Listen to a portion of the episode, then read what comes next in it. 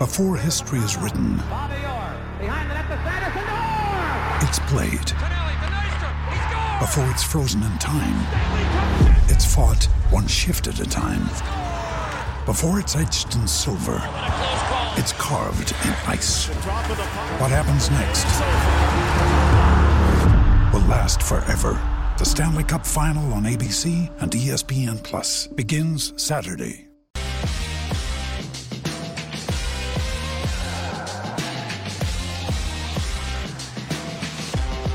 Good morning. Good people. Welcome to A to Z Sports Live, presented by the Cochran Firm and Boston Scientific, streaming live on YouTube and Facebook. I am your host, Will. Come on now. Skywalker Steele. Boom. Time to move forward.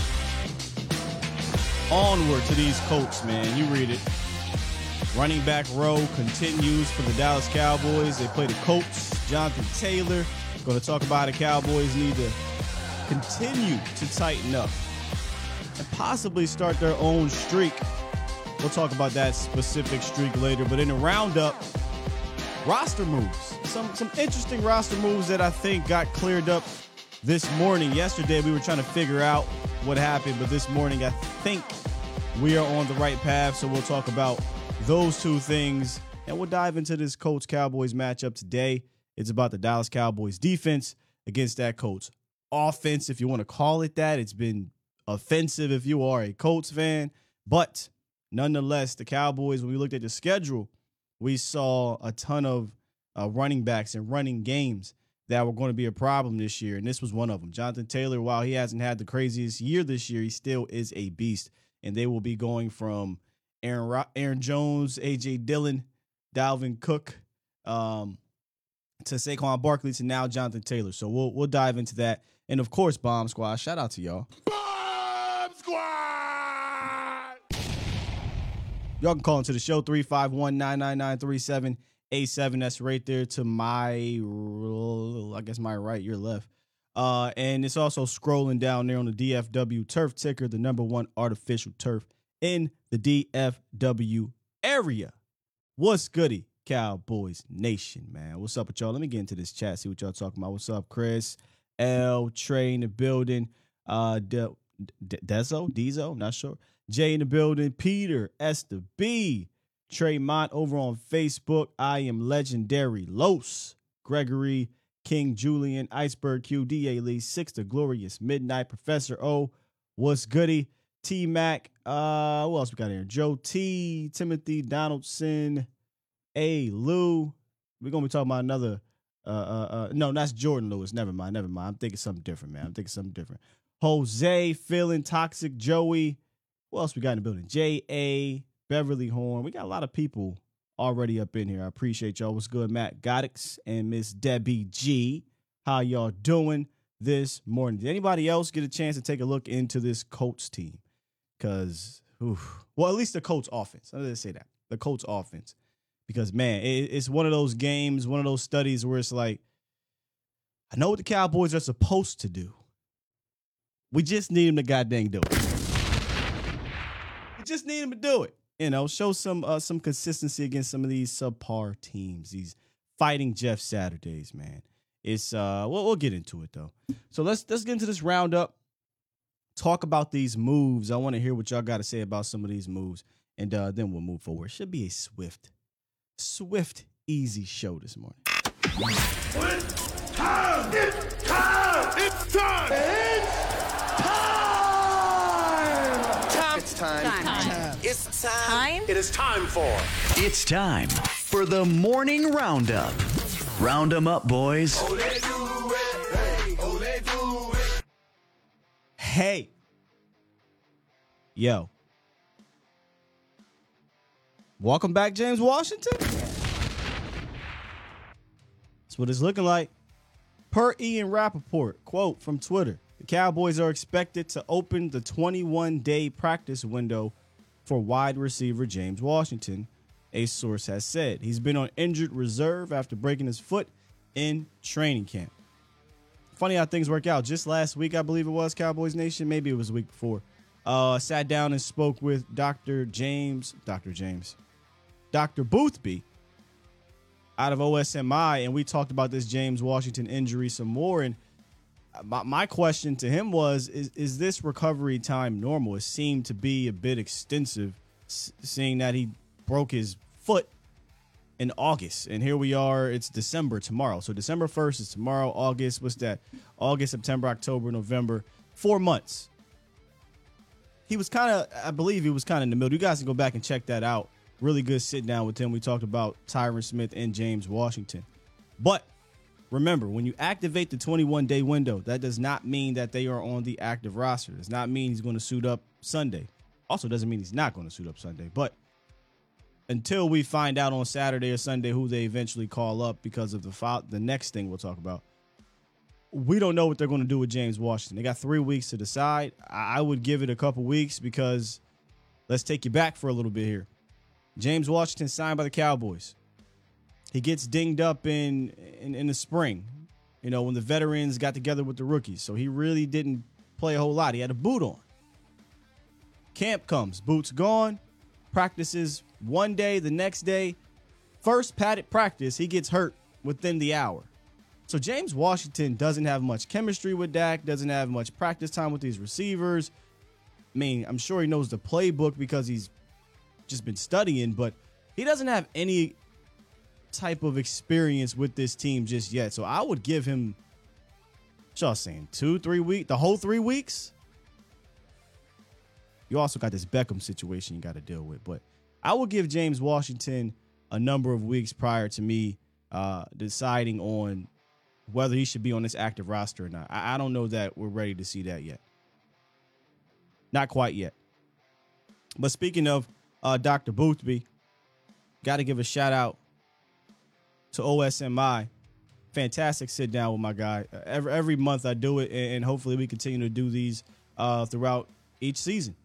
But OSMI provides arth- arthroscopic and robotic assisted orthopedic surgery, foot and ankle surgery, sports medicine, physical therapy, and a ton more.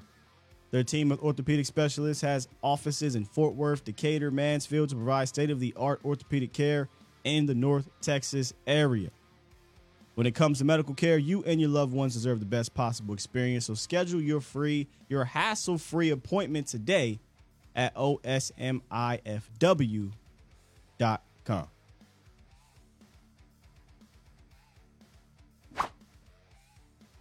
Here's where the, the perplexing move happened yesterday. Tarell Basham was waived. Now it's not perplexing in the sense of, oh my God, they cut Tarell Basham. What are we going to do? No, no, no, no. Tarell Basham didn't play a whole lot this year.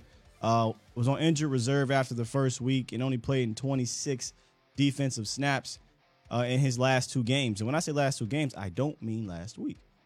They didn't have Tarell Basham last week. Uh, but according to Michael Gehlken, the team shot Basham and Trysten Hill before the trade deadline, both eventually waived. And as we just talked about, Basham is healthy after spending the bulk of the season on IR. When this happened, we were it was me and Vach on the show. It kind of they just dropped the news on us, and we were like, huh, we were trying to figure out, well, what could this be? Could this be a Tyron Smith call up situation? Could thi- I didn't think it was Odell Beckham because they're not meeting with him till next next week. Um, could this be Takk McKinley? Even though they don't necessarily have to do anything with Takk McKinley from a put him on the roster standpoint, they could just keep calling him up. He has two more call ups. Uh, Tom, the actual Tom Downey, brought up Shipley, the offensive lineman who doesn't have any more call ups available. So maybe because of the depth issues on the interior of the offensive line, they decide to put him on the active roster. What y'all think this could be for? Because the Cowboys are very calculated in how they handle these type of roster gymnastics uh, on their team. They, they don't just make these moves out of nowhere. Um, what y'all think this could be? Takk McKinley making room for a new signing. The thing about Takk though, Tino, that seems to make sense. What's good, Stephen White? Ryan Knowles coming back. The Takk thing makes sense on the surface. But when you dig deeper, they don't have to do anything with Takk McKinley. They can just continue to call him up two more times and keep that active roster spot available for someone else. Then this James Washington thing happened this morning, and I was wondering, well, could it be James Washington? But I wouldn't call up James Washington. You know what I mean? So what y'all got? What's on y'all minds about the situation? It's very odd. A lot of you guys think it's for Takk. Well, professor doesn't. I'm, I'm saying where. DQ wants his guys. the actual Tom Downey, what you mean? Mel said Tyron. That that's what me and Vach were talking about. Could this be Tyron Smith being activated like right away, as opposed to the 21 day window, giving him a couple weeks and then activating him? Unlike James Washington, Tyron doesn't need practice. When I say practice time, I mean he doesn't need to know the playbook. He doesn't need to understand his quarterback. He doesn't need chemistry with the offense. He knows this team like the back of his hand. So maybe he doesn't need a 21 day, three week uh, window to be brought up. But if I had to guess, Tom Tom Downey, the actual Tom Downey, I think he swayed me. I think this may be one of those situations where uh, they, they may just call up Shipley full time because he doesn't have any more call ups and the Cowboys are a bit thin on the interior. Let me see. You'll need a spot for Tyron, but not yet. Right. That's why it's so weird that they. It is an interesting, interesting move, and I don't know if we really got an answer. It's one for it's oh it's one of three players. Takk, Tyron and Washington. I don't think we should we should rule out Shipley, but that would seem to be the the overwhelming thought, right? Is either Tyron Smith, James Washington, or Takk McKinley. One of those three guys will be called up. Uh, you would think one for one. You lose a pass rusher, you get a pass rusher in Takk McKinley. Who did y'all see the video? Let me see if I can pull this video up. This dude, this dude don't make no damn sense. His arms his arms are bigger than my entire freaking body, man. There it is. Trying to get it for y'all. Shout out to I think it was Pat Walker who who got the video the other week, and he's he like serious dude. Listen, I don't. He looked like a dude that's going a goon, one of those dudes that you get off the bench, right? And you say, just go in there and hurt the dude. And y'all know me, I'm all for that. I don't care. Yesterday we talked about uh, uh matching toughness and all that whatnot. There you go.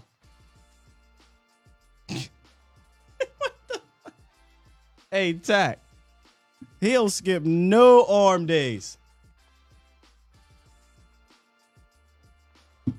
I mean, it's not hard, Gregory, but I mean, do you see what I mean now? Look, look at look at this.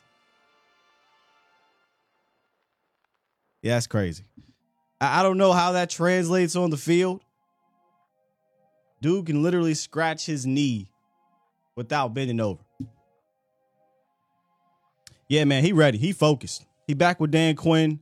I think he's on a mission. I, I don't know if he's going to play this week, but I am. I am. Yeah, y'all. y'all I am interested to see, you know, when he gets on the field, what he can do with this team. He played a couple games, I think, with the Rams and got into it with some players on the sideline. Um, I think he was with one other team prior to that, but not not many reps this year. So he's hungry. And I'm interested to see if he can go in there and get a part of this sack machine, get part of this rotation if he does. If not, if it's not this week, he was called up last week, then they deactivated him on game day. Uh, if if he is called up, then he'll be a part of the Sam Williams rotation, who continues to get more snaps without Tarell Basham in the game. Now, Tarell Basham missed last week, and then two weeks ago against Minnesota, Sam Williams saw the most snaps I believe he saw all year. Uh, in fact, 27 and 26 snaps from Minnesota game and the New York game. When Basham was cut immediately, I thought on field, Sam Williams should, should see more snaps. And then I was like, well, Basham hadn't played all year anyway. He played in what two games or something like that. So it's not like he was taking snaps away from Sam, but it is a good thing that Sam Williams snaps have increased over the last uh, two weeks. the more he gets going, I, I just think he can be a, an X factor later on in the season, possibly in the playoffs. Uh, for this pass rush, man, dude is a. I think he did it again last week where he just bullied one of these offensive linemen. I thought it was Andrew Thomas, but it wasn't. Just hemmed him up, pushed him. I think he tripped him over another dude and then got in his chest. Like Sam Williams is a bully. We talk about the attitude era. He is the attitude era. He's the attitude on that side of the ball for the 2022 draft class, 2021 Micah Parsons. But man, if if DQ could continue to get him some more snaps, it would only help this defense, I think, moving forward. But speaking speaking of the New York game, Dan Quinn brought that up. He talked about how the tackling was better. If y'all remember after that Giants game, Dallas missed something like eight tackles or something, nine, eight, nine, ten tackles, something like that. And Dan Quinn was pleased with this defense and pleased with the fact that they did a better job at tackling, something that they're going to need to do to where we at tackle that man, Jonathan Taylor. Uh, let's take a listen to Dan Quinn. He spoke on Jonathan Taylor and the Cowboys uh, tackling situation from last week. And the second thing uh, we're pleased with was our tackling. And so, if you remember, um, going back to our first game, we had nine missed tackles uh, when we played them up uh, at at their spot, and so to have two in this game, I thought that was a big improvement. Um, you know, from the quarterback to the running back guys who've just you know are exceptional at what they do in terms of running the ball. I thought that was a big piece of it. So, picking piggyback on that, Clarence, before we start talking about I guess you've proven you start to run. You have to prove it again this week with, with this running back. I mean, Absolutely, that, yeah. I think you have to, and the reason being is um, it's the speed. You know that uh, Taylor's a bigger back. You wouldn't think just you know because he has this kind of speed, but he is a you know strong size back. So the inside run, if you just you know miss your fit or you know miss your angle, you can really you know be vulnerable. And I think you saw that uh, you know against the Raiders on the long one that he had, where if he gets out to the edge and he can split it, he's got the speed to go the distance. And uh, that was true from his college days, and you know it's kind of carried all the way through. But he is a tough back uh, that has real good speed. So uh, this will be our third you know one in a row of guys that are that can really you know make the big plays. He ain't lying. Jonathan Taylor, man, you could argue. I don't care which way you where, where you want to put it. Top three back in this league, and, and I know it's not. It doesn't look like what it looked like last year, but he's still a problem if you allow him to be a problem. Um, Rico said they need to continue. They need to continue around the ball and on the defensive side of the to his thing off the edge. Oh, let Sam play backer. Been hearing this a lot. I'm, I'm, elaborate more on why why y'all think Sam Williams should play linebacker, unless you mean like outside linebacker. Is it because he looks like Micah? Or is it because he's he's kind of built like an old school looking linebacker? But Sam Williams is a defensive end. You know, I, have I've heard this. I'm I'm just interested to hear why people want to put Sam at linebacker. Very curious. Um, I think Damone Clark is your guy, roaming that middle. If you wanted to put a, a, a middle but but I believe I believe Sam is a it was going to be a fantastic defensive end. He can play to run well. He can move inside if you want. He's got some speed off the edge. And I'm not getting at anybody. I've heard this. I've heard this on Twitter. I've, I've seen it here. A lot of people want to just throw him at linebacker. Maybe in Madden, you know, Madden is something cool to do. But I don't. I don't think you want to.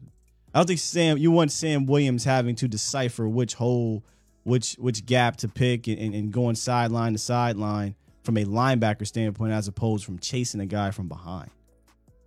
See, I think he's when he a beast against the run from a defensive end position is different than being a beast against the run from the linebacker position. Just curious. Because I've heard it, you know what I mean? King said, What up, King? I don't understand why people want Sam to play linebacker. The man is a straight edge. 100% he's a he is he is an edge rusher's edge rusher, man. He plays like it. He plays like it. hey, hey, Ron, you confusing the mess out of me. Steve said he can cover the flats. I have no idea if he can cover the flats. I, I, I watched a lot of his tape at Ole Miss. I didn't see that man play no linebacker to cover the flats. I seen him play inside at defensive tackle. I seen him play defense end. Um, but I didn't see him play linebacker and run out and cover the flats. You know what I mean? I, I think we got backers that can do that for sure.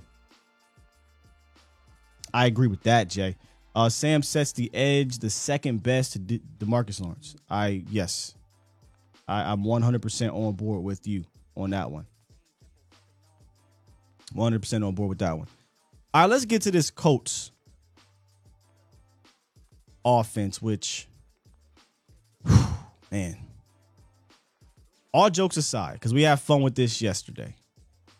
All jokes aside, because every week is a different game, right? You're supposed to, every team is different. But I watched this Colts offense. And I just I don't see anything I, I necessarily fear. And that's with all due respect to Jonathan Taylor. All due respect to Jonathan Taylor. Like, like I respect him, but the running game, how it's manifesting itself this year, I don't fear it. They're 30th, they're the 30th ranked scoring offense in the NFL, 25th in rushing yards. And to go a little bit deeper, to go a little bit deeper on their scoring offense. If I'm not mistaken, I believe they scored 17 or fewer points in three of their last four games. Let me just double check that. Yep. Oh my goodness. I'm sorry. Five of their last six games, they have scored 17 or fewer points. Do you want to go even further back? Seven of their last nine games, they've scored fewer than 17, 17 or fewer points. Let's not let this be the game that the Indianapolis coach somehow, some way figured things out. They're 31st in, in turnovers, 28th in third down percentage, 29th in red zone scoring. And before we get to the guy of the hour, let's kind of start backwards here uh, with their passing game, which is led by Matt Ryan this year, as opposed to Sam Ehlinger, who Matt Ryan was benched. Sam Ehlinger came in. Jeff Saturday got hired. He said, "Nah, bro, we want the the veteran." Now Matt Ryan's back in. Remember we we played Matt Ryan last year. Y'all remember how that went? I think the offense might have been well, at least the weapons passing wise were a little bit better over there. But but Matt Ryan didn't do too good. I call him a, a an ABC type of quarterback. And I don't mean that as a slight, but it's like Matt Ryan does everything by the book. It's one, two, three. I'm hitting it, or it's a sack, or he's not making an off script play. And because of that, he's going to try to deliver the ball through hook or crook in a tight window. Contested throws is what Matt Ryan is going to do because he's not a guy that's going to scramble. He's not a guy that's going to make an off script play. He'll step up in the pocket. I've seen him do that, but I've seen him also step up in the pocket and throw inaccurate passes or interceptions like he did against the Pittsburgh Steelers. Um, he's one of the the few statues left in the NFL. You look around the league, most teams have a mobile quarterback or a quarterback that has some mobility to him. That ain't that ain't Matt Ryan. That ain't Matt Ryan. So I think the Cowboys are going to get after this dude. And here's another reason why. Because he's not um, you know, he's a statue and he's not mobile. And because his offensive line who has not been great has given up 32 sacks, which is third most in the NFL. If you cannot move against this Cowboys pass defense or pass rush, you are doomed. And we talk about that offensive line. I'm surprised, man. I, I, truly, truly am surprised how not good they've been. I won't go as far and say bad. I have no idea. I haven't watched every game, but it hasn't been all that good. And they've put some resources into it, right? Like Quenton Nelson is has been one of the best offensive guards in football for the last few years. This year, he's been okay. They drafted Bernard Raimann, which oh my god. They drafted Bernard Raimann, right, out of Central Michigan, who a lot of draft junkies, y'all remember Bernard Raimann, right? Like, y'all remember Bernard Raimann. How many of y'all were on the Bernard Raimann uh, train this year to draft him? Just out of curiosity. Because I'm not saying the dude is, is a terrible left tackle but I think a lot of people converted tight end to tackle were like, a potentially later down the line, Bernard Raimann could be something that left tackle. But he, he's he's there. He's their left tackle, right? So the last couple weeks, I got here in my notes, and he's been he you know he, is what it is. I think he give up, he gives up the most the second most pressures on their their line, but he's given up three sacks over the last two weeks and six pressures. And now he gets Micah Parsons.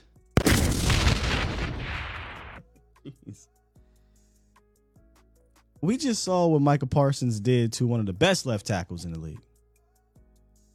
One of the best. And he gets Bernard Raimann.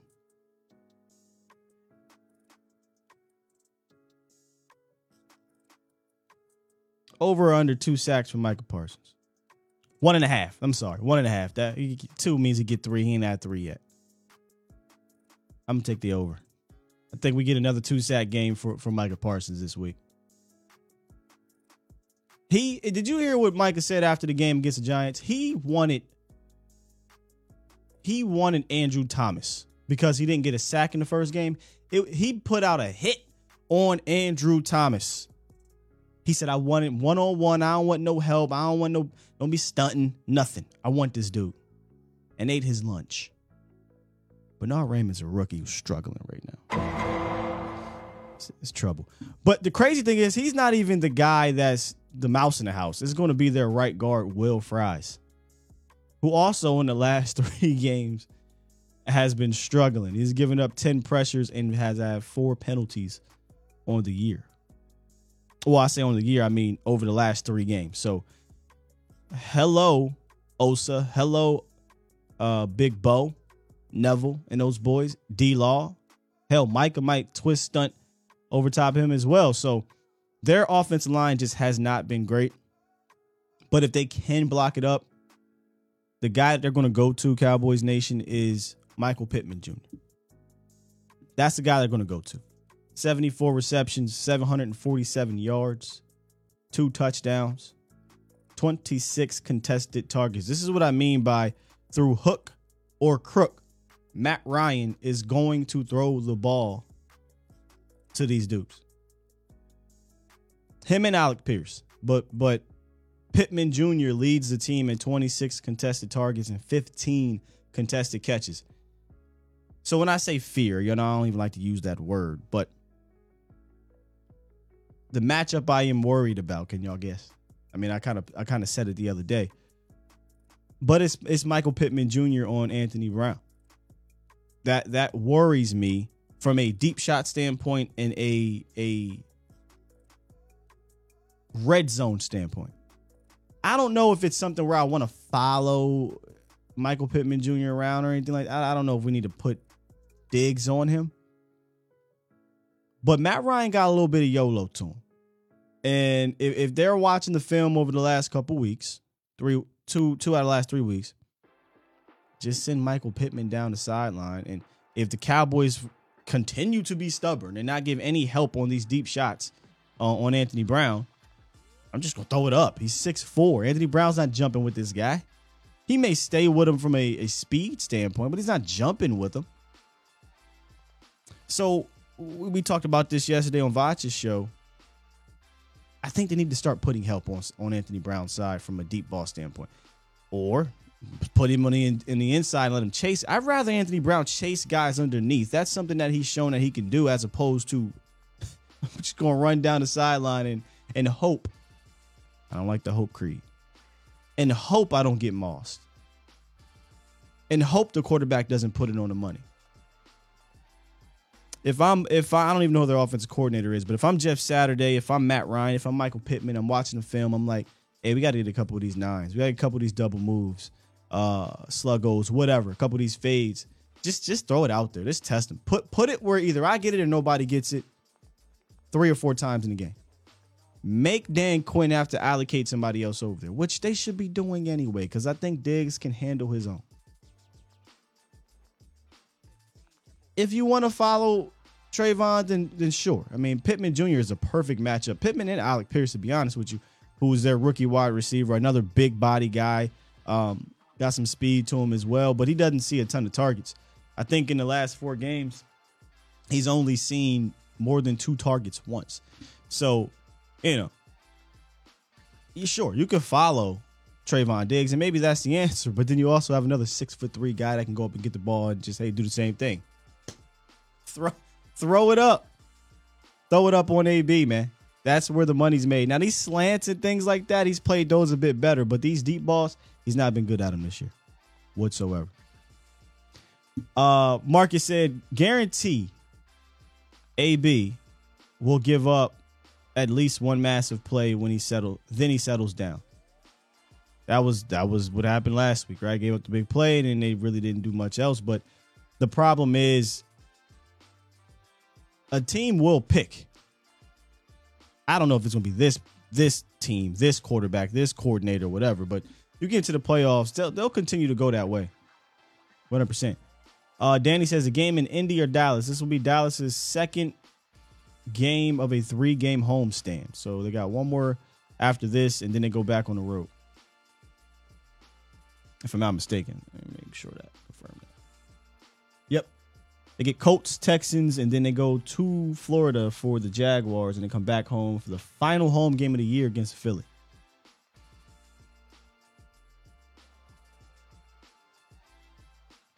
Uh, Hallelujah said AB not that bad, yo. AB has not been that good this year. Ah, that's just the truth, man. You know, it, it, he he hasn't been that good. You can say he's not that bad, but he ain't been that good. This isn't the AB of last year. That's for damn sure. I mean, that that's that's backed up by the film. That's backed up by the statistics. That's just facts, man. Um, I, I don't know how we can go in each week, and if I'm an offensive coordinator, I say that's the guy I want to go at. It's the guy I want to go at, and that's just being that's just being real. You know what I mean? That's not sugarcoating a damn thing. He's always been a replacement level player, and sometimes he plays above replacement level. But I think majority of the time he's been playing at or below that this year, if we're being completely honest. Definitely on those deep balls, man. Definitely on those deep balls. I, the contested throws in front of him have been he's he's played a lot better when he's when he's been in man coverage. I think he struggled in zone because he has to come up and tackle and he hadn't tackled well this year. It's another thing he hasn't done well is tackle well. Um, but if he's playing man and, and it's a contested throw underneath, he's played that well, which is why I'm a bit baffled that they won't attempt to move him inside. They won't attempt to move him inside to allow him to chase these guys underneath. He has a speed to chase. He's done well in a man coverage standpoint from that area of, of defense. I want to see what DaRon Bland does on the outside. I do. I want to see what Deron DaRon now DaRon Bland. You want to talk about ball skills down the field? That's a guy that that I, I would love to see his ball skills uh, be put on display. I would.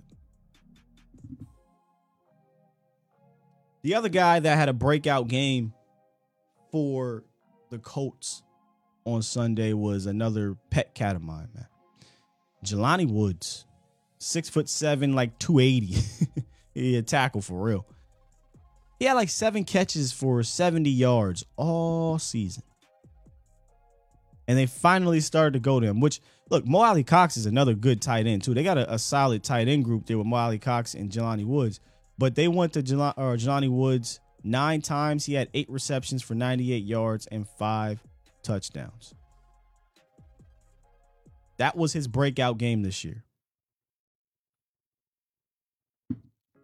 I don't know if they'll continue to go to him. Maybe they they they found something there. Uh, the way Pittsburgh played them, which Pittsburgh did a lot. Of, excuse me, did a lot of disguising in that game, and sometimes it definitely threw Matt Ryan off. I, I think he's going to get thrown off in this game too. Um, but when it was time to, hey man, we need one, he was going to Jelani Woods. Five of his eight receptions came uh, with the first down attached to it. Big body. Dallas has shown that they've had some issues dealing with some tight ends from time to time. Um, but I said this yesterday. If Jelani Woods has an eight reception, 98 yard game, I think Cowboys probably are blowing these dudes up. Here's another reason why I'm just not afraid and, and again or worried. Now Jelani could go out there and snap it. They can beat the Cowboys. It's any given Sunday. Pop quiz. Matt Ryan had a, a certain tight end last year that the Cowboys played at home that everybody loved. Y'all remember who that was? Pop quiz.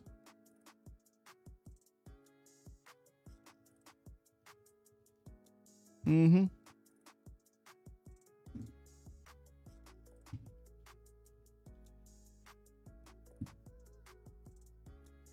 Pitts train. Kyle Pitts, who everybody loves. And, and, listen, rightfully so. Kyle Pitts, fantastic tight end. Six foot six, 240 something. Runs a four, three, or whatever it was. Four, four.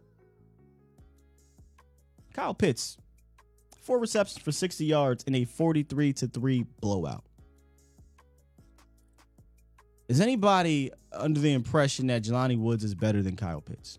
Same quarterback, older, worse.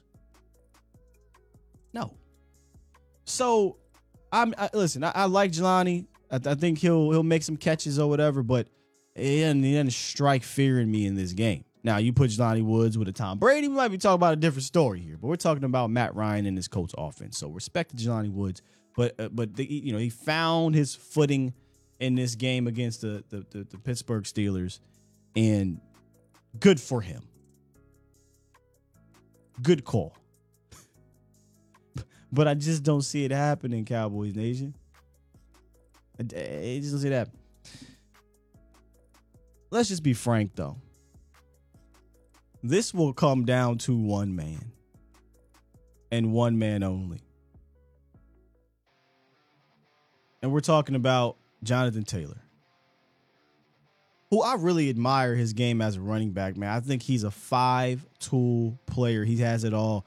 He can break tackles, he's powerful, he's quick, he's fast, he's explosive, he has great vision he can literally do it all from the running back position. And if you wanted to argue he's the best back in the league, uh, you wouldn't get an argument out of me. Uh, you know, there, there's obviously the Derrick Henrys and the Nick Chubbs of the world, but Jonathan Taylor is right up there with those dudes. No questions asked. Hell, you you might argue he's one or two as the most talented back the Cowboys will have faced uh, in this entire season. Now, like I said, he hasn't put together that all pro production he only has 779 yards only, but that's still solid. 4.6 yards per carry, really good. Four touchdowns. But last year he was on a ridiculous pace in the year before. But one thing I, you know, when I watch the Colts run game, boy, it, it it's very basic.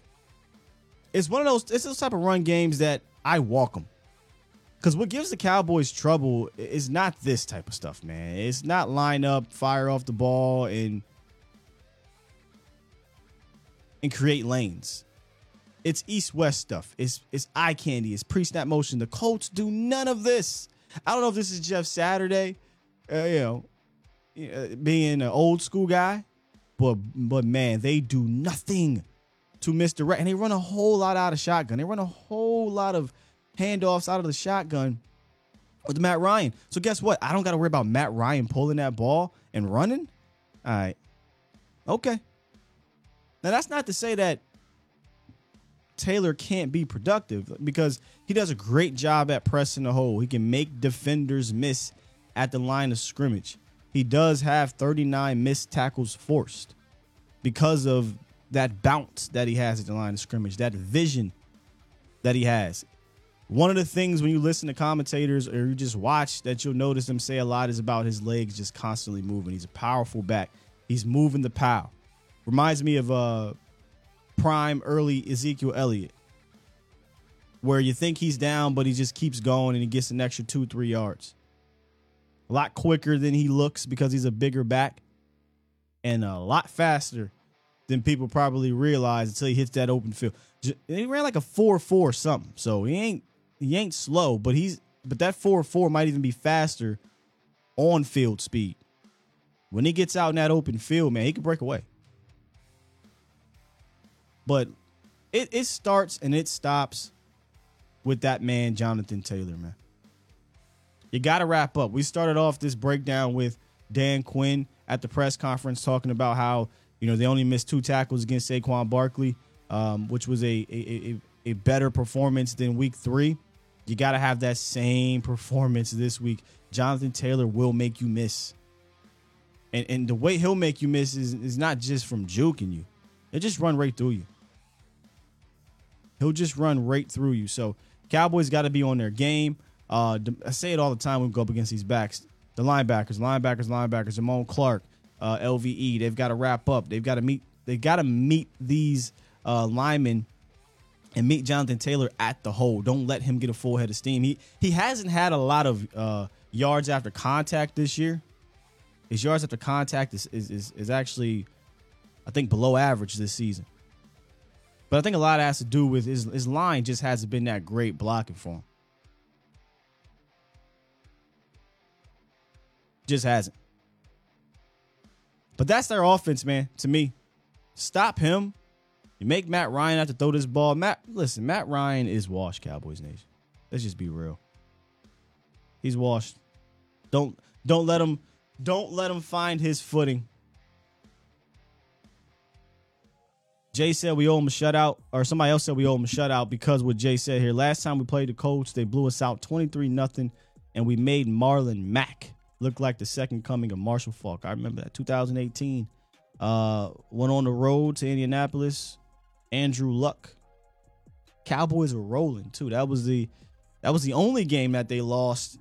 I think they won like a seven and one run in that second half of the season. Um, that's when I think we were falsely under this this impression that our defense was one of them ones. And to be fair, from a, a rushing standpoint, this is what's gonna be this is gonna sound crazy. They were actually volume stat wise holding teams to a very respectable number. And that's where I want to kind of hit a potential streak the Cowboys can get on. Dallas is now two games in a row. You're probably like, it was two games. Who cares? Two games. Oh, the way things have been going the last three seasons on the ground, it's a big deal if you get to three. Two games in a row, they've held opposing teams' total rushing yards under 100 yards. Two different ways, too. Well, the one way against the Giants, they shut it down. They shut that shit down. So kudos to them for that. The other one against the the the Vikings was not that way. They didn't shut it down. They made them stop running the ball. And those are the two ways. Those are the only two ways you're going to make a team not run the ball on you. Either you score a lot or you shut them down. The Cowboys have shown they can do both of those over the last two weeks. But can they make it three times? I don't care how it gets done. I don't care if it's because Dallas puts up 35 points in the third by the third quarter and they got to stop running the ball. I don't care if it's because they shut them down. I would love to see that way because now we get more confidence moving forward. But at the end of the day, the results is what matters. So if they hold this team to under 100 rushing yards, that will be the third game in a row. Three games in a row. Be the first time that has happened since the first 3 weeks of last season. Anybody want to or anybody want to guess? When's the last time the Cowboys have had 3 games or more outside of uh, holding a team under 100 yards prior to last year? Anybody know? Anybody have an idea? Look this up because it was interesting. The last time the Cowboys held opposing offenses under 100 yards more than three games.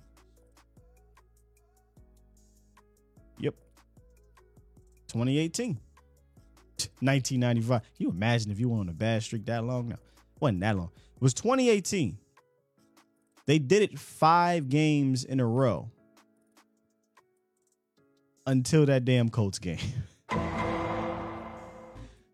Went back even further. I said, well, how many times have they done this? Crazy. They've only they've only done that post Dak Prescott's rookie year that one time in 2018. In 2016, and this is why ball control offenses, it, it really kind of warped our minds on this run game. In 2016, they did it They held opposing offenses under 100 yards five straight games, twice. I didn't even know that. That's impressive, but it also goes to show you when we had Jason Garrett, it was about keep away. It was about time of possession. That actually was a year where I think the Cowboys uh, held the ball longer than any other year in the Dak Prescott era, which makes sense. You know, rookie quarterback, uh, fourth round pick, thrown in the fire, Ezekiel Elliott, offensive line, ball control, run. Defense is not that type of defense. So, but they held teams to under 100 yards rushing 10 different times. I think it was more than that actually, but five, the streak of five times, two different occasions in that season. Uh, and it had a lot to do more though with that ball control. A lot more to do with that ball control. And I think Dallas has to get a mix this time. I, I don't think it can be solely like it was in 2018, where we're getting excited because we're holding guys under uh, 100 yards because the Cowboys are holding the ball for 36 minutes. At the end of the day, the results do matter, right? But once you get into those playoffs, you want to have that confidence and that belief that you can stop San Francisco's running game, that you can stop the Philadelphia Eagles running game, that you can stop uh who else in the NFC might run the ball? Minnesota, although we've we've been there with Minnesota the last couple years. But nonetheless, you want to make sure you can stop these running games.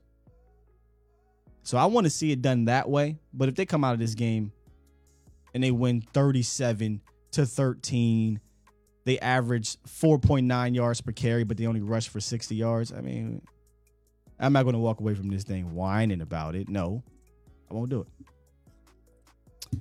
I won't do it. Authentic in the building. What's good, bruh? Indeed. Well, we said that's because Jason Garrett knew the defense was bad. The defense couldn't couldn't stop guys on the ground consistently, so you definitely got to play that keep away ball.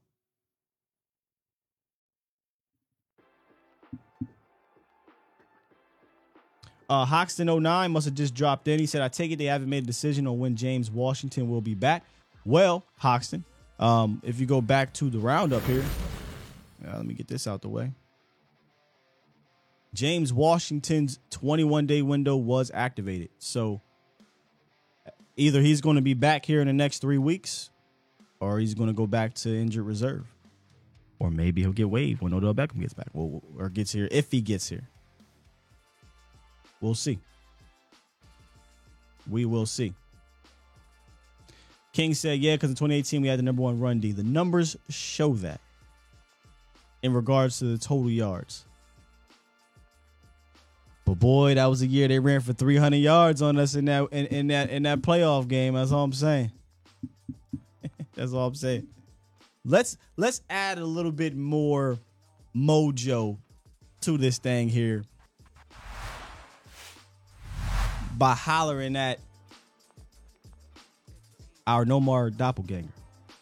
Shout out to Boston Scientific in today's fan focus segment, which is you guys. In the US, more than 39 million men suffer from ED, and Boston Scientific created edcure.org to help you find your best cure. To get started, you go to edcure.org, you take the quiz, you learn the severity or your severity or risk of. And if you have a condition that puts you at a higher risk, you'll find a customized content. The fastest way to find your best cure is contact an ED specialist by browsing a list of experienced physicians in your area. Visit edcure.org, brought to you by Boston Scientific, and we're undefeated since we dropped this one. Let's go, baby. You're listening to A to Z Sports. Do it live! At some point, hoping to broadcast Iron Sheik. Oh, that's crazy. of Cowboys fans to bring you the real. But for now, strap up and here's your host, Skywalker Steele. I'm Luke Skywalker. I'm here to rescue you. We'll do it live. You know when when Boston Scientific signed up for this, I don't think they had an, any idea that we'd be flaming some of the faces of Boston Scientific. Muhammad Sky, Iron Sheik Sky is crazy. Sky from Dubai, I love that one. That's that that's not going anywhere. But Iron Sheik Sky is crazy. Hey, hey, hey, hey, feeling toxic, Joey. We ain't going there. Okay. All right.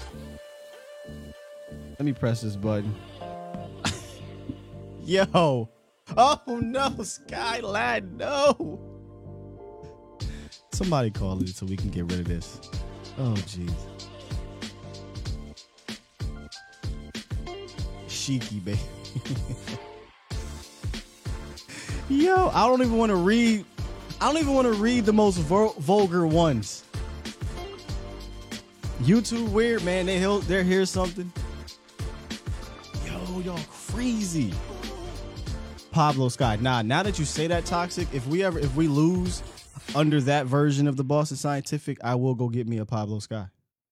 I will tell uh Sosa, find me a Sosa Sky. Sky. I can't stand y'all, man.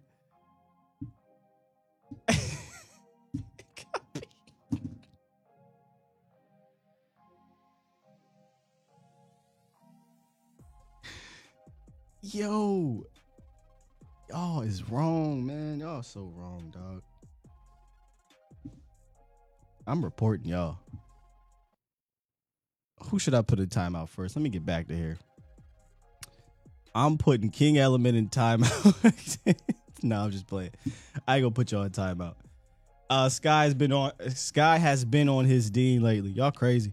All right, let's let's get let's review. Let's review today's today's breakdown. Colts offense was today's breakdown. I'm excited to actually talk about Colts defense tomorrow. But Colts offense, Jonathan Taylor, Quenton Nelson, Michael Pittman Jr., and Jelani Woods, I think, are their key players uh, in this game. But I think it all starts with, like we said, Jonathan Taylor. So Jonathan Taylor, you stop him, you stop this offense. Matt Stafford, Matt Stafford, Matt Ryan is a statue back there. Stafford, stature, statue, Matt, Matt, tongue twister. He's a statue back there, man. This pass rush is going to get after him. I, I think we could see another. Oh we had seven sacks against Kirk Cousins, something like that this week. Something like that. 30th ranked scoring offense. They shouldn't score more than 17 points. They they they haven't done it. They've done it once. I'm sorry. In three of the last four weeks, five of the last six, seven of the last nine. It's a bad offense, man. It's a bad offense. X factor, I would say, is Jelani Woods. He, he he's the guy that that that caught fire last week. Um, and, and we know if he gets matched up on an AB or somebody like that, that height difference, which I don't think he'll get matched up on AB, but that height difference could be a problem. The Michael Pittman Jr. height difference could be a problem, but I don't think these guys offensively strike fear in any of us, right? Cowboys Nation. Nah, I don't see it. Uh, the NP says 10 sacks. I don't really 10 sacks, but but I definitely see us I definitely see us getting a lot of sacks in this game for sure. For sure. I would attack that right guard and Bernard Raimann. I think I think D Law. I think Sam Williams. I think Sam Williams is going to have a good day against Bernard Raimann because what he struggles with a lot is that power, and Sam Williams is one of the most powerful dudes on this defense as a rookie. Imagine when he get that off-season peanut butter. Imagine. Y'all not platinum. X Factor Parris Campbell. I guess that would be considered an X Factor, kind of an under radar type of guy. Um, if he's going to ma- primarily be in the slot, I do like to match up with with DaRon Bland, so I feel better about that. I I just, I just don't fear their passing offense, man. I, I just don't fear it. And the only reason why I bring up Jelani is because Jelani found his footing last week. Yeah, that, that, that's that's Jelani Woods, who who is uh, authentic, that rookie tight end. Uh, found his footing, and, and I actually like. If honestly, if there's another X factor, it's the other tight end. I think he's I think he's solid as well. He's a guy I wanted the Cowboys to sign. Peter says D Law, Micah Sam, and Dorance will feast. Platinum. These coats ain't even copper. Come on, man.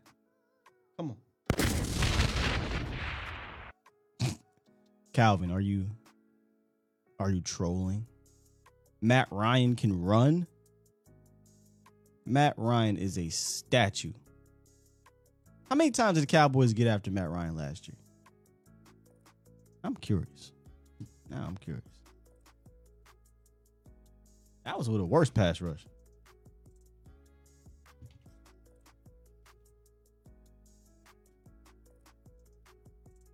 If Matt Ryan is considered a guy that can run, boy.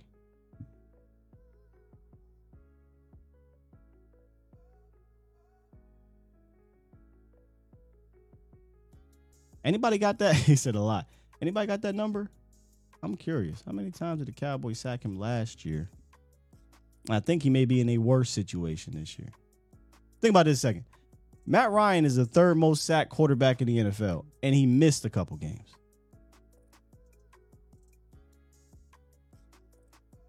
They only sacked him twice last year, but they picked him off twice. Oh my goodness. I didn't know he had that bad of a. Oh my goodness. Matt Ryan was 9 for 21, 117 yards, two interceptions, two sacks, and fumble. Whew.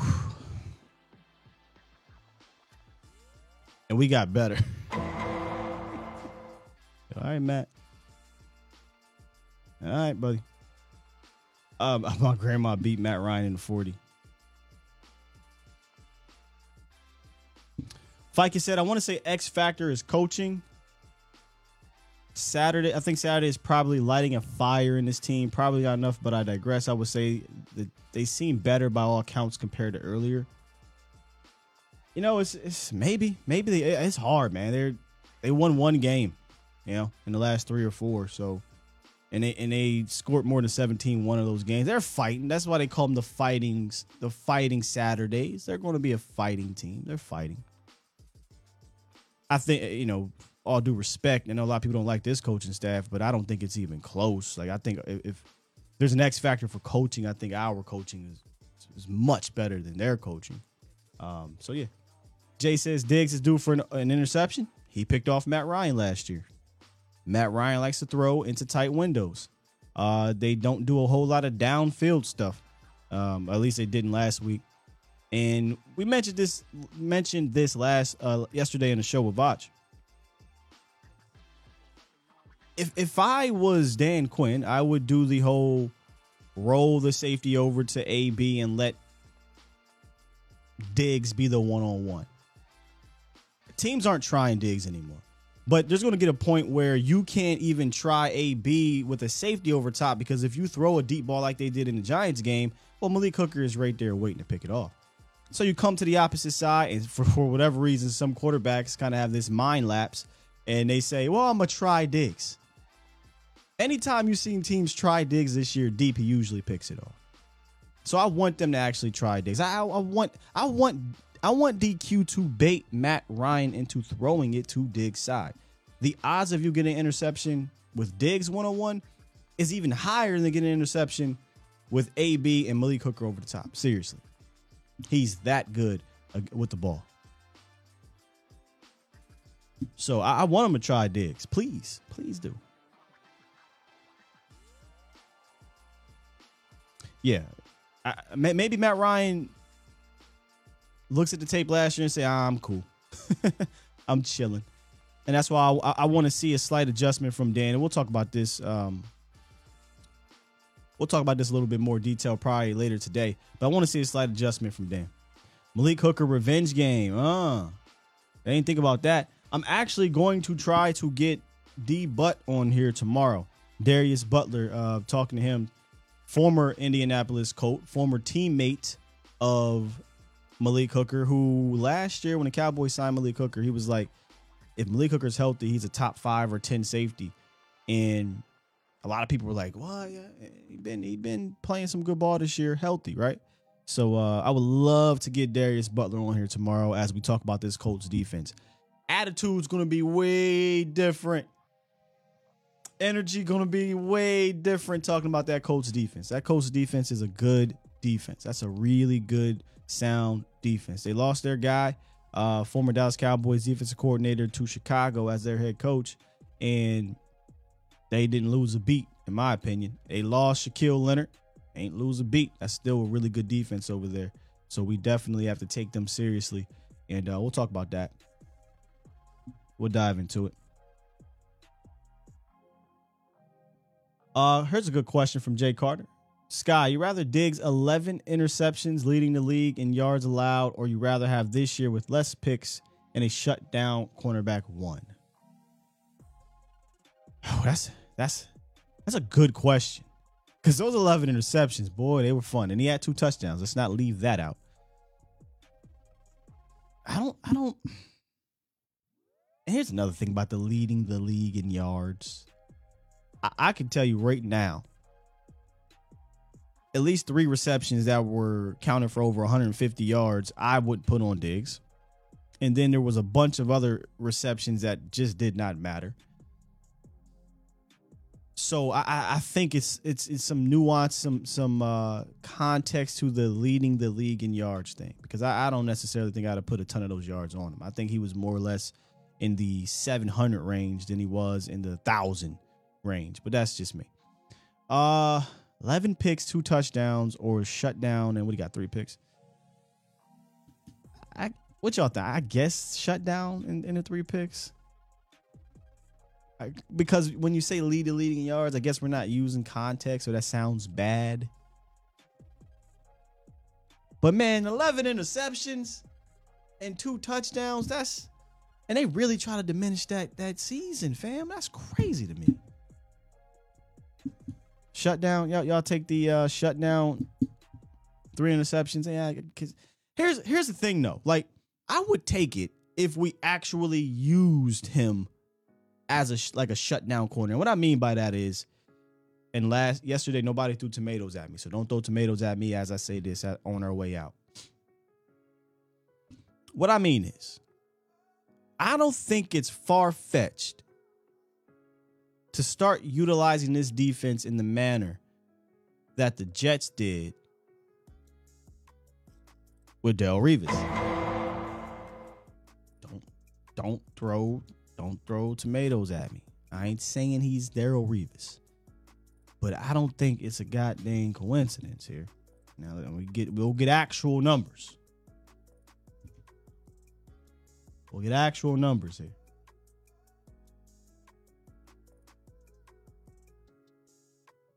They're not going over there like that. I mean, since his bad game against LA,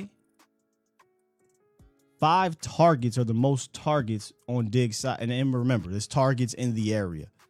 And and they blew out Minnesota, so they're probably throwing the ball at the end of that game.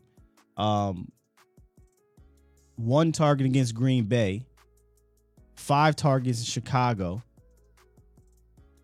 four targets against uh, the Giant. Did he give up? I guess he he technically gave up receptions, but that how many of those receptions were really Diggs on a guy? He had gave up gave up four receptions, thirty seven yards. So I would definitely take the safety, put one of them in the middle of the field, take the other one on passing downs, put him right over top of Anthony Brown.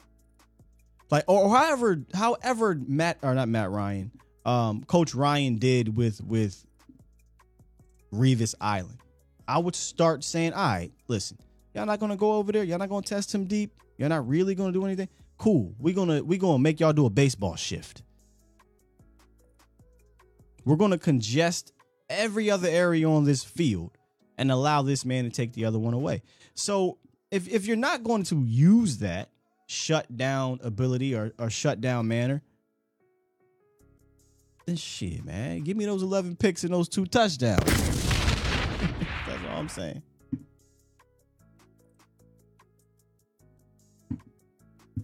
So those five targets in the in the Minnesota game were the Jefferson targets. So see, so they tried him and they found out it ain't work.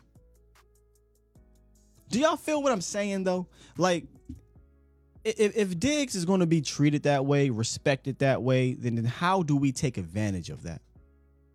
Probably not a question you can even ask uh, Dan Quinn because I don't think he'd give away that game plan. Something you probably got to ask um, Coach Coach Al Harris on the low low. Like find Co- Coach Al Harris running around the star. Hey, Coach, come. Uh, J- Joe Whitt. Hey, hey, Coach Joe. Yeah. Is there a way y'all can start deploying this back side of the defense a little differently now that teams are respecting Diggs to the point where they're not even going his way? More questions. Sky, would you say Osa has been a letdown this year? Um, from what I wanted, like what I what I thought he'd be, from a number standpoint, the answer would have to be yes. From how they're actually using him, I would say no. I thought they were going to use him more as a pass rushing guy, just like go get the quarterback. Uh, but we've talked about this a number of times here. That's not how they're they're utilizing their tackles. Their tackles are crash dummies. Their tackles are the stunt guys. Their tackles are used to kind of get the defensive ends, which is why you see most of them with the sacks uh, home. But surprisingly, Osa is top 15 in pass rush win rate from interior defenders, if I'm not mistaken, or at least going into the game he was. I don't know what he is now, but only let down because I, I thought they would kind of unleash him as that kind of uh what's the cat in in in the Fal- with the Falcons? Grady Jarrett, right? Like, hey, go get the Q. They that's not what we're we're the number one stunt team in the NFL. And that means that a lot of the times your tackles aren't their job isn't to go get the Q. So that's it's it's it's a letdown because I want him to have like six, seven sacks, right? Um, but that ain't gonna happen.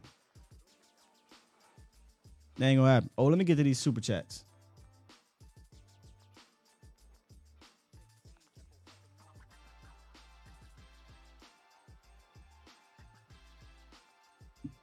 Uh, Sully, since I got you on screen, let's just go to you right now. Super chat. Uh, appreciate you, man. Five dollar donation. The crazy part of Revis Island is Cromartie was on the other side. He wasn't no slouch. Yes, yes, yes, yes, yes, yes. So we'll talk about um the Colts defense tomorrow. But when I was watching that game,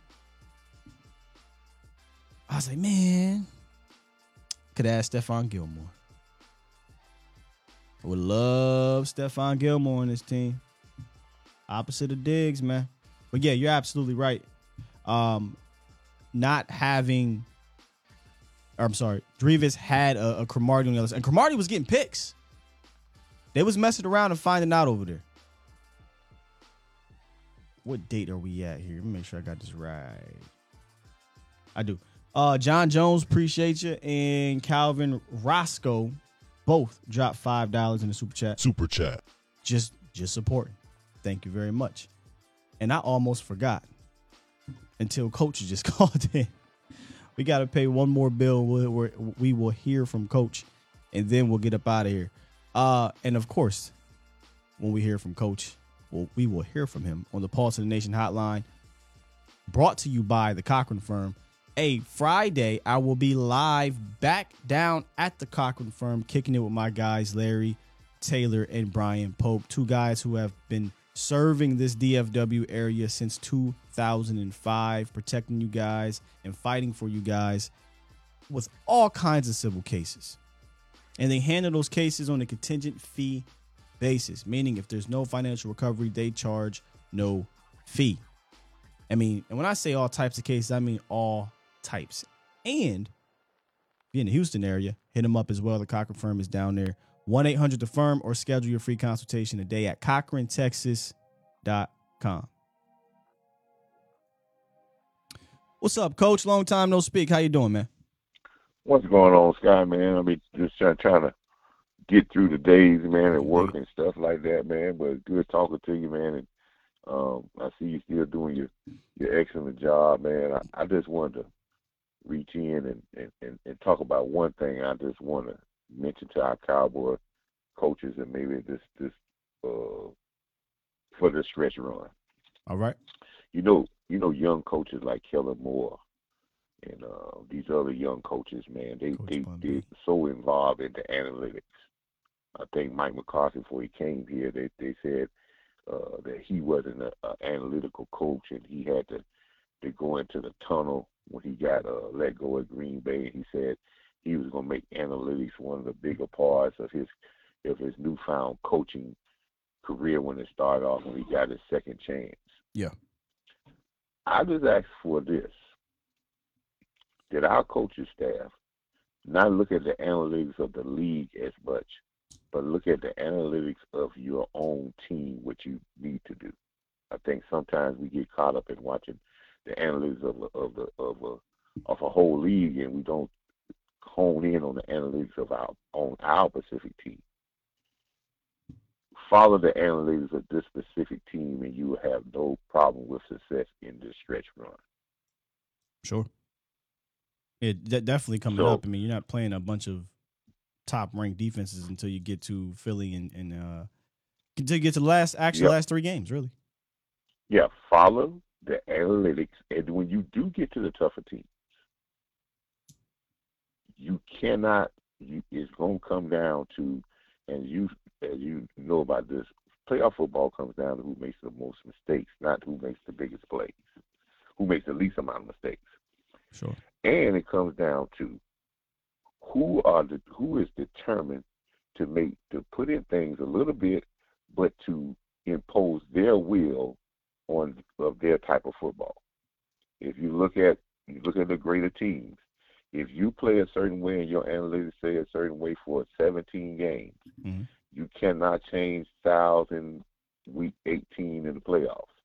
You may put a couple of nuances here and there to loosen things up or to to make a player here and there, but you still have to stay true to who you really are.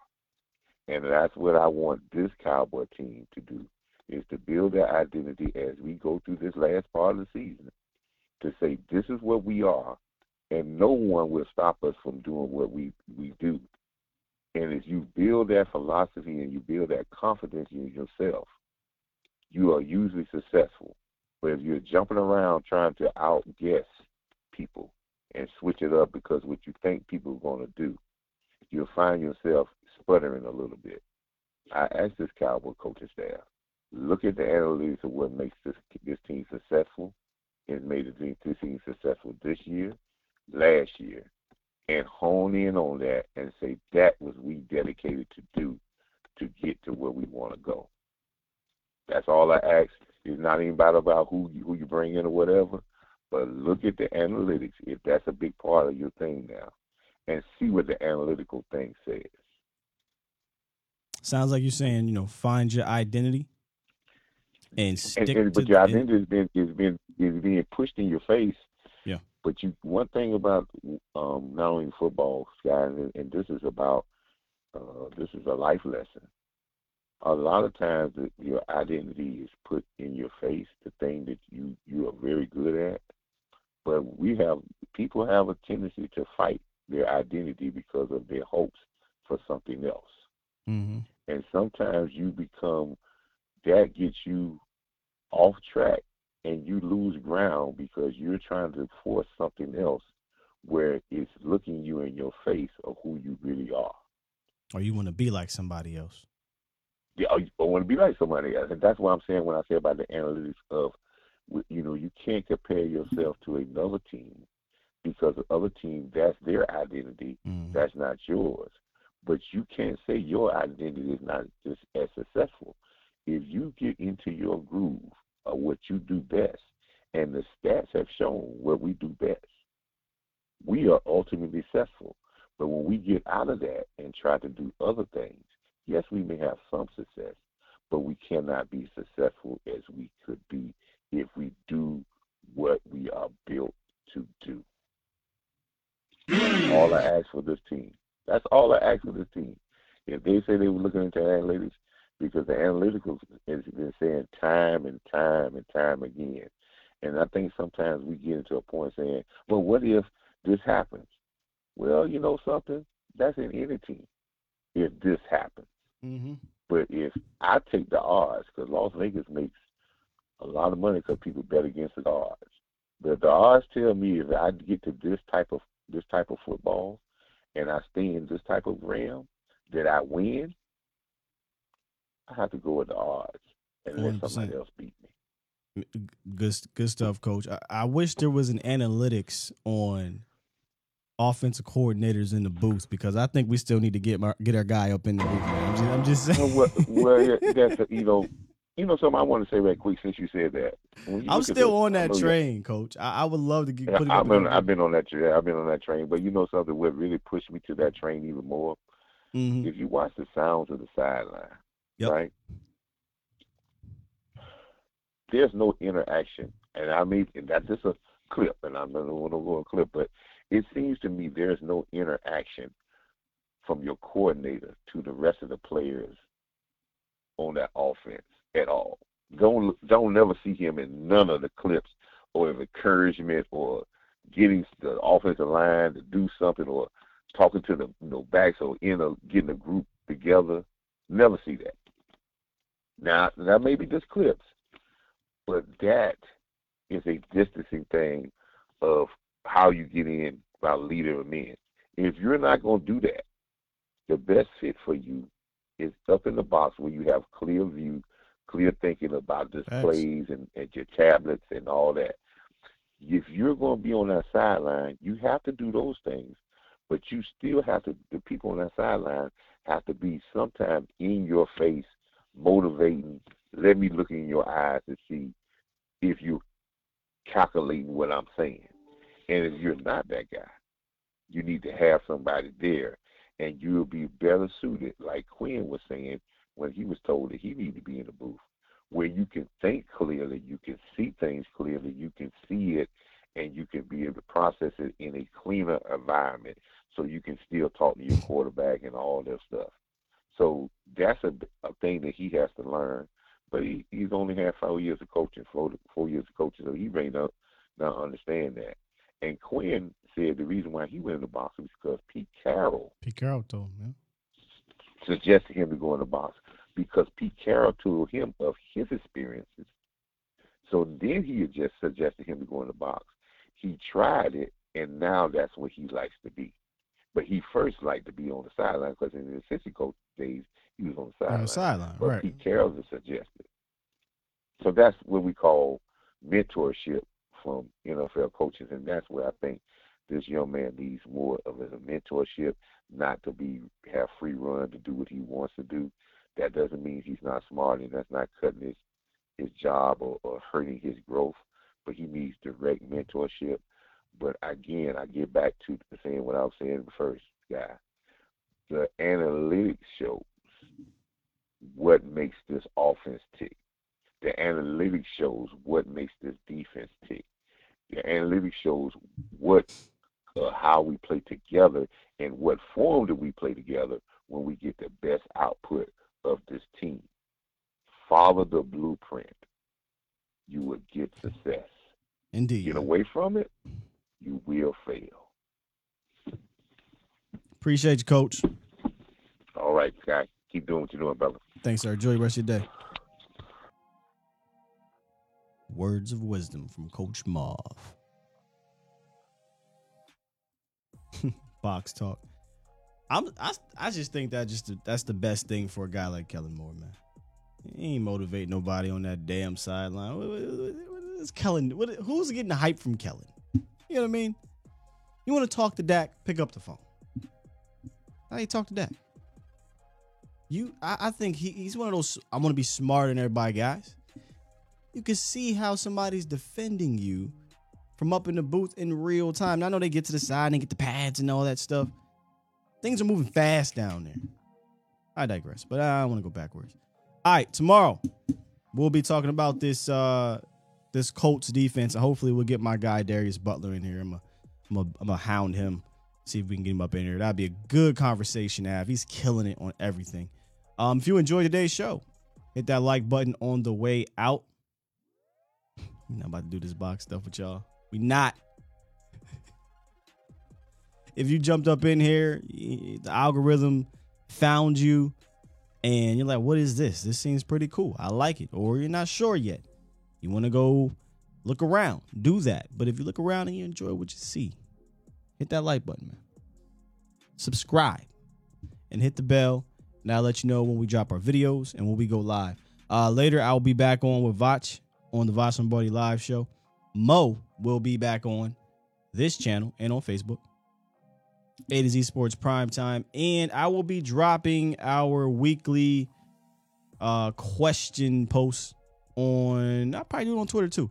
On YouTube and Twitter for me and Jesse. Today is our podcast. We, we will be recording our Cowboys fourth and long podcast today. Y'all have been asking some great questions. Continue to do so. We'll get you uh, on air. And if you're having a hard time finding out where that is, it's, it's on all the podcast platforms under A to Z Sports uh, podcast, which I got to talk to them. They, they make it so difficult for you guys to see it, but I'll drop the link as well in the questionnaire. So, with that said, we're to hit this button and get up out of here. Ryan Nall will not be back. Don't you owe me a jersey or something, Tom? You owe me a jersey or something like that? Or did I say I was to wear the jersey? I don't remember anymore. But I'm to say you owe me a jersey. Let's just call it even. like, y'all, we out here. Peace.